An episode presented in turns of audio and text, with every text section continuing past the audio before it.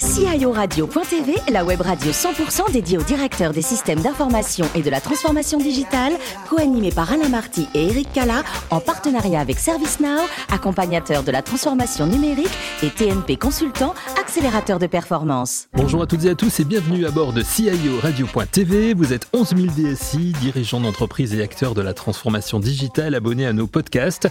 Nous vous remercions d'être toujours plus nombreux à nous écouter chaque semaine. Bien sûr, vous pouvez réagir sur nos réseaux sociaux et notre compte Twitter CIOradio_TV.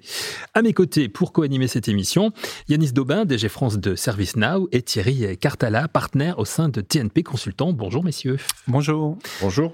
Aujourd'hui, nous recevons Jérôme Letier, DSI du ministère de l'Intérieur. Bonjour Jérôme Letier. Bonjour messieurs. Merci d'être avec nous.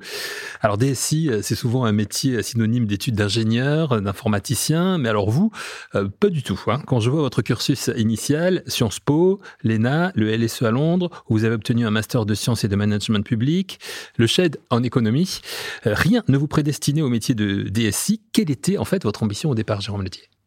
Alors j'avoue que quand j'ai préparé, étant tout jeune, le concours de l'École nationale d'administration, école dont les jours sont comptés, j'avais envie de servir dans le corps préfectoral, voilà, de servir en sous-préfecture ou en préfecture, peut-être un jour de finir préfet. Et puis en réalité, à la sortie de l'ENA, j'ai choisi un autre corps de fonctionnaire de l'intérieur qui s'appelle l'inspection générale de l'administration, où j'ai passé les 4 premières années de ma carrière professionnelle. Et après, c'est au gré, voilà, des mutations et des opportunités que j'ai d'abord fait du cabinet ministériel, que j'ai rejoint plusieurs ministères, le ministère de la Justice, à nouveau le ministère de l'Intérieur. Et finalement, je suis tombé dans le numérique en 2017, quand je suis devenu directeur de l'Agence nationale des titres sécurisés, que vous connaissez tous sans doute, peut-être sans avoir retenu le sigle, si vous avez une carte d'identité, un passeport, une carte grise, un permis de conduire. Donc c'est l'agence de l'État qui délivre ces services-là. Donc il y a un côté très matériel, produire des titres, mais aussi un sujet très, très digital à travers toutes les téléprocédures, comme on dit, qui vous permettent de demander et d'obtenir ces titres. Donc je suis arrivé dans le digital, plus par la modernisation que par la technique, effectivement. En revanche, vous aviez une certitude chevillée au corps, c'est celle de servir l'État. C'est ancré en vous depuis que vous êtes tout petit, depuis votre enfance ? Oui, alors c'est difficile de savoir quand ce type de vocation naît. Mais en tout cas, effectivement, cette vocation s'est développée et aujourd'hui, elle s'est même un peu affinée, c'est-à-dire servir l'État, oui, et peut-être essayer de développer un climat de confiance réciproque entre l'État et les concitoyens. C'est peut-être ce dont la France a le plus besoin aujourd'hui dans ses relations. Peut-être que, historiquement, s'est créé une espèce de défiance un peu réciproque.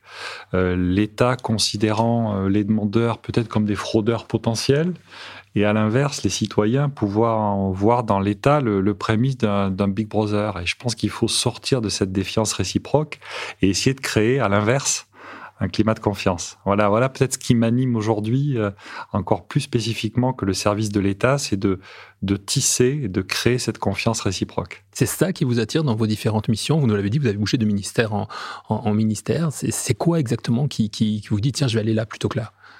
Alors, les ministères en particulier, ce sont des opportunités, mais ensuite, quand j'exerce un poste, en tout cas, c'est un peu rétrospectif ce que je vous dis là, mais j'essaie toujours d'aller vers plus de confiance et en l'occurrence plus de simplicité. Quand j'étais directeur donc, de l'Agence nationale des titres sécurisés, un de mes leitmotifs était quand c'est autorisé, ça ne doit pas faire mal. L'accès à leurs droits par nos concitoyens doit être le plus simple possible. Et donc, on avait pris la décision avec mon comité de direction de mettre la satisfaction de nos concitoyens comme indicateur numéro 1. Ce qui n'allait pas forcément de soi quand on est à la tête d'une agence régalienne où on peut s'intéresser à des sujets de fiabilité des titres, de SSI. Et évidemment, c'est pas du tout contradictoire avec la satisfaction. Mais on avait choisi de façon presque un peu provocante à l'époque, même si ça peut paraître aujourd'hui assez banal, de mettre la satisfaction de nos concitoyens en numéro 1. Et c'était un choix un peu courageux ou risqué qu'à l'époque, on avait fait le ministère et l'agence s'étaient embarqués dans une dématérialisation peut-être un peu précipitée. Et au fond, on a essayé d'en tirer les leçons en disant que dorénavant, quand on dématérialisait une procédure, il fallait faire une dématérialisation de qualité et non pas une dématérialisation couperet. Et qu'au fond, il fallait peut-être dématérialiser avant de fermer les guichets pour progressivement détourner les flux vers la dématérialisation et ensuite en tirer les conséquences éventuellement à terme pour fermer des guichets, redispatcher des emplois sur des missions à valeur ajoutée, etc. Donc on a eu comme ça un apprentissage un petit peu par la crise médiatique presque à une époque sur les cartes grises. Bon, ça remonte un peu, mais on avait une période très difficile de laquelle on a essayé vraiment de sortir par le haut. C'est vrai que la NTS au départ c'était pas simple, hein, quand on voulait refaire sa carte grise ou faire un changement d'adresse, ne serait-ce que ça, c'était pas simple. Vous avez contribué à améliorer les choses, donc si je comprends bien, à faciliter les choses par justement en découvrant tout ce qui était informatique en fait. Alors, il y a deux axes quand on veut améliorer le taux de satisfaction. D'abord, c'est de faire en sorte que les téléprocédures soient intuitives, ergonomiques et simples. Alors ça, c'est un combat éternel, c'est-à-dire qu'on n'est jamais arrivé. Donc, on a essayé d'avoir progressivement 80 à 90% des téléprocédures qui soient passantes, comme on dit dans notre jargon, c'est-à-dire qui aillent de façon totalement fluide jusqu'à la délivrance du titre. Et puis le deuxième volet, c'est de développer un accompagnement humain personnalisé, alors qui peut se faire à distance par le téléphone, par le mail, c'est pas forcément un guichet physique, un face-à-face, mais on a découvert un peu, c'est aussi ça qui était très riche, que vous avez toujours 10 à 15% des situations qui sont complexes, qui sont difficiles pour les usagers, et ils ont besoin à ce moment-là d'un accompagnement humain, et on est allé jusqu'à tripler, voire quadrupler le nombre de téléconseillers à Charleville-Mézières qui répondent au téléphone et au mail pour sortir les demandeurs qui seraient dans une ornière, soit parce qu'ils sont en difficulté avec le numérique ou avec leur situation, soit parce qu'ils n'ont pas eu de chance et qu'ils sont tombés sur un croisement de plusieurs critères qui ont fait que leur dossier est bloqué. Alors avant de céder la parole à Yanis et à Thierry, une dernière question. Vous êtes depuis septembre 2020 donc le DSI du ministère de l'Intérieur. Période pas simple, hein, vous avez intégré votre poste à un moment un peu compliqué. Septembre dernier, on sortait d'un premier confinement, on allait aborder un deuxième. Là aussi, vous gardez ce leitmotiv de la simplification. Oui, et c'est même encore plus vrai à la tête, ou parmi un gros ministère de l'Intérieur. Vous savez qu'il y a plusieurs prérogatives, ce sont les forces de sécurité, c'est les collectivités locales, c'est la sécurité routière, et chacune de ces directions métiers qui est puissante, qui est structurée, qui a une histoire, a avant tout comme objectif la politique publique, la négociation des lois, des décrets. Donc il y a un tropisme, j'allais dire, juridique qui se comprend, et il faut qu'on arrive à ajouter à ce tropisme juridique, le sens profond de notre action, c'est-à-dire la satisfaction de nos concitoyens lorsqu'ils ont l'accès à un droit. Et on retrouve cette problématique qui parfois suppose d'enlever des contraintes, de faire confiance, d'enlever peut-être des contrôles inutiles pour 90-95% de nos concitoyens et peut-être remettre 5% d'énergie là où il y a de la fraude ou là où il y a des difficultés. Et donc faire ce pari de la simplicité et de la confiance, c'est quelque chose en tout cas que j'aime bien porter auprès des directions métiers quand on discute avec elles et pas tout de suite tomber dans ce qui est aussi important, c'est-à-dire la qualité des services numériques qu'on apporte. Yanis Daubin. Donc vous venez de mentionner une forme de complexité interne, j'ai envie de dire. Quels sont finalement les grands enjeux, les grandes missions de la DSI au sein du ministère de l'Intérieur ? C'est peut-être difficile de les résumer, mais je dirais qu'il y a une partie défensive et une partie constructive. La partie défensive, elle ne doit pas se voir, c'est tout ce qui a trait à la cybersécurité, à l'augmentation de notre posture de défense. Bon, j'ai été frappé par la déclaration d'un très haut responsable américain qui a dit « La prochaine crise, elle viendra d'une attaque cyber ». Et en tant que DSI du ministère de l'Intérieur, je garde toujours en tête cette menace, même si bien évidemment, l'action qu'on mène en réponse à cette demande, cette contrainte et cette menace, elle doit rester discrète et presque non publique. Mais ce volet défensif reste présent, je pense, dans l'esprit du DSI et dans l'esprit de ses équipes. Ensuite, il y a un aspect constructif, offensif au bon sens du terme, qui est d'être capable de créer des services numériques au moment où ils ont besoin d'être là. Dernièrement, vous avez vu la petite actualité sur les attestations qui ont pu être contestées en elles-mêmes, et on a toujours essayé que l'attestation numérique soit disponible, qu'elle soit simple, qu'elle soit intuitive. Donc voilà, peuvent arriver à tout moment des irritants pour nos concitoyens. Il faut qu'on soit capable de développer les services correspondants de façon plus agile et de pas simplement faire du projet pluriannuel qui va rester notre cœur de métier, mais d'être également capable en mode plus agile de sortir des petits services qui n'existaient pas aujourd'hui. Donc je dirais voilà un aspect défensif qui doit rester un peu discret et un aspect constructif qui doit se conjuguer en semaine et en mois et pas seulement en année.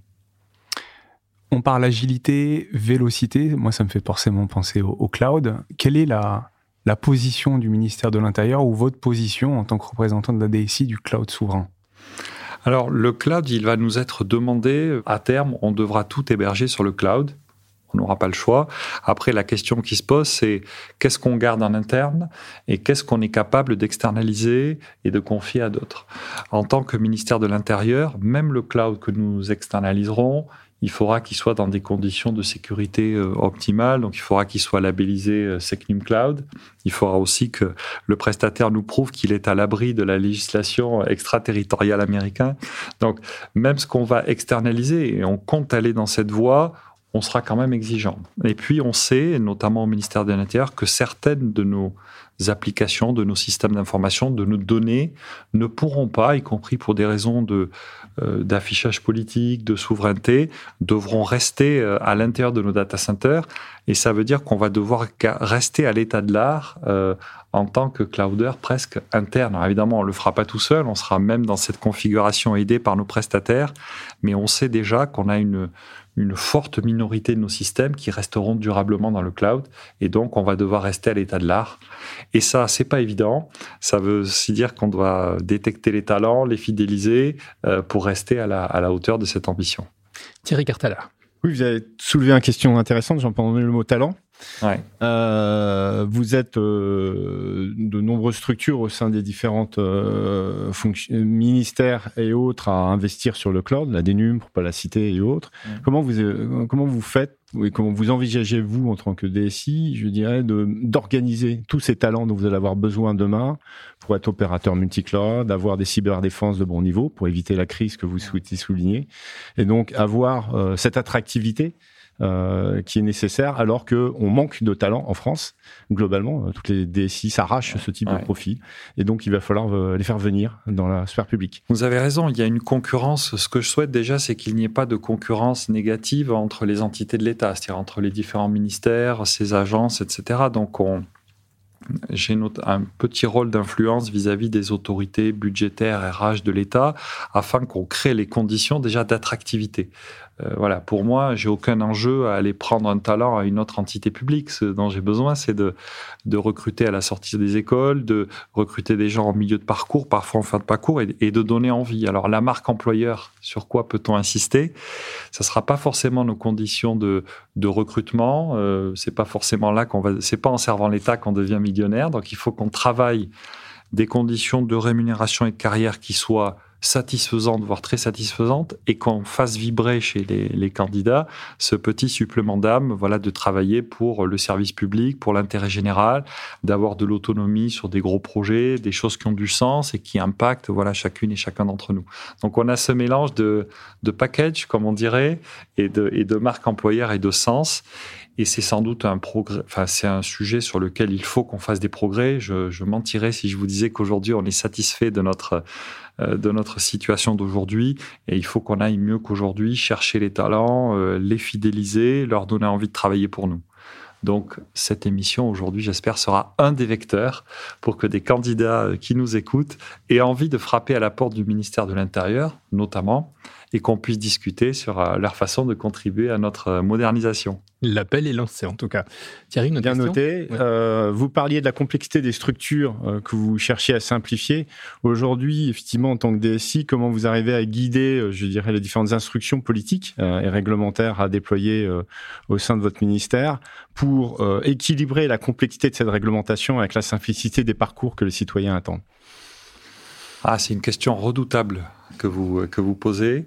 En tout cas, ce qui est certain, c'est qu'il ne faut jamais, en tant que DSI du ministère de l'Intérieur, que j'accepte trop rapidement de faire coder, si vous me passez l'expression, la complexité existante. Et c'est aussi ce qui nous est demandé, pas seulement d'être une DSI, mais d'accompagner la modernisation des métiers. Alors, les métiers du ministère de l'Intérieur, ils ont compris ça.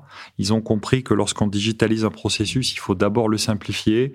Il faut être drivé quand même par la simplicité et la qualité de service pour nos concitoyens. Et donc, on essaye vraiment de plaider pour que, voilà, on ne digitalise pas le vieux modèle Cerfa, mais que lorsqu'on digitalise, on arrive à trouver les raccourcis qui fassent que pour nos concitoyens, dans 80 à 90% des cas, ça se passe en mode automatique, en mode « dites-le-nous une fois », voilà, en mode confiance par principe, et que ce soit simplement 10 à 20% des procédures qui soient, elles, peut-être avec plus de vérification, plus de délai et plus de complexité.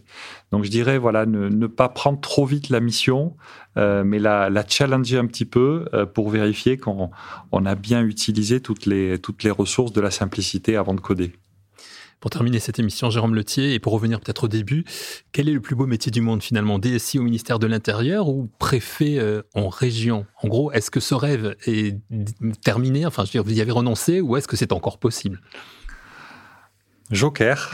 Ce que j'espère en tout cas, c'est réussir au mieux mon poste actuel et peut-être laisser quelques traces de procédures plus simples, de satisfaction plus grande pour nos concitoyens que si j'avais choisi un autre métier. Donc, joker sur votre question, mais une vraie envie d'avoir un impact et que ça se voit et que le ministère de l'Intérieur soit également perçu comme un ministère qui sait se moderniser, qui sait faire confiance à ses concitoyens et chaque fois que possible leur faciliter la vie. Merci beaucoup, Jérôme Letier. Merci d'avoir participé à cette émission. Merci également beaucoup à Thierry et à Yanis pour leurs questions. Fin de ce numéro de CIOradio.tv. Retrouvez toute notre actualité sur nos comptes Twitter et LinkedIn. Et on se donne rendez-vous mercredi prochain à 14h très précise pour une nouvelle émission. Merci. L'invité de la semaine de CIOradio.tv, une production B2B Radio.TV en partenariat avec ServiceNow, accompagnateur de la transformation numérique, et TNP Consultant, accélérateur de performance.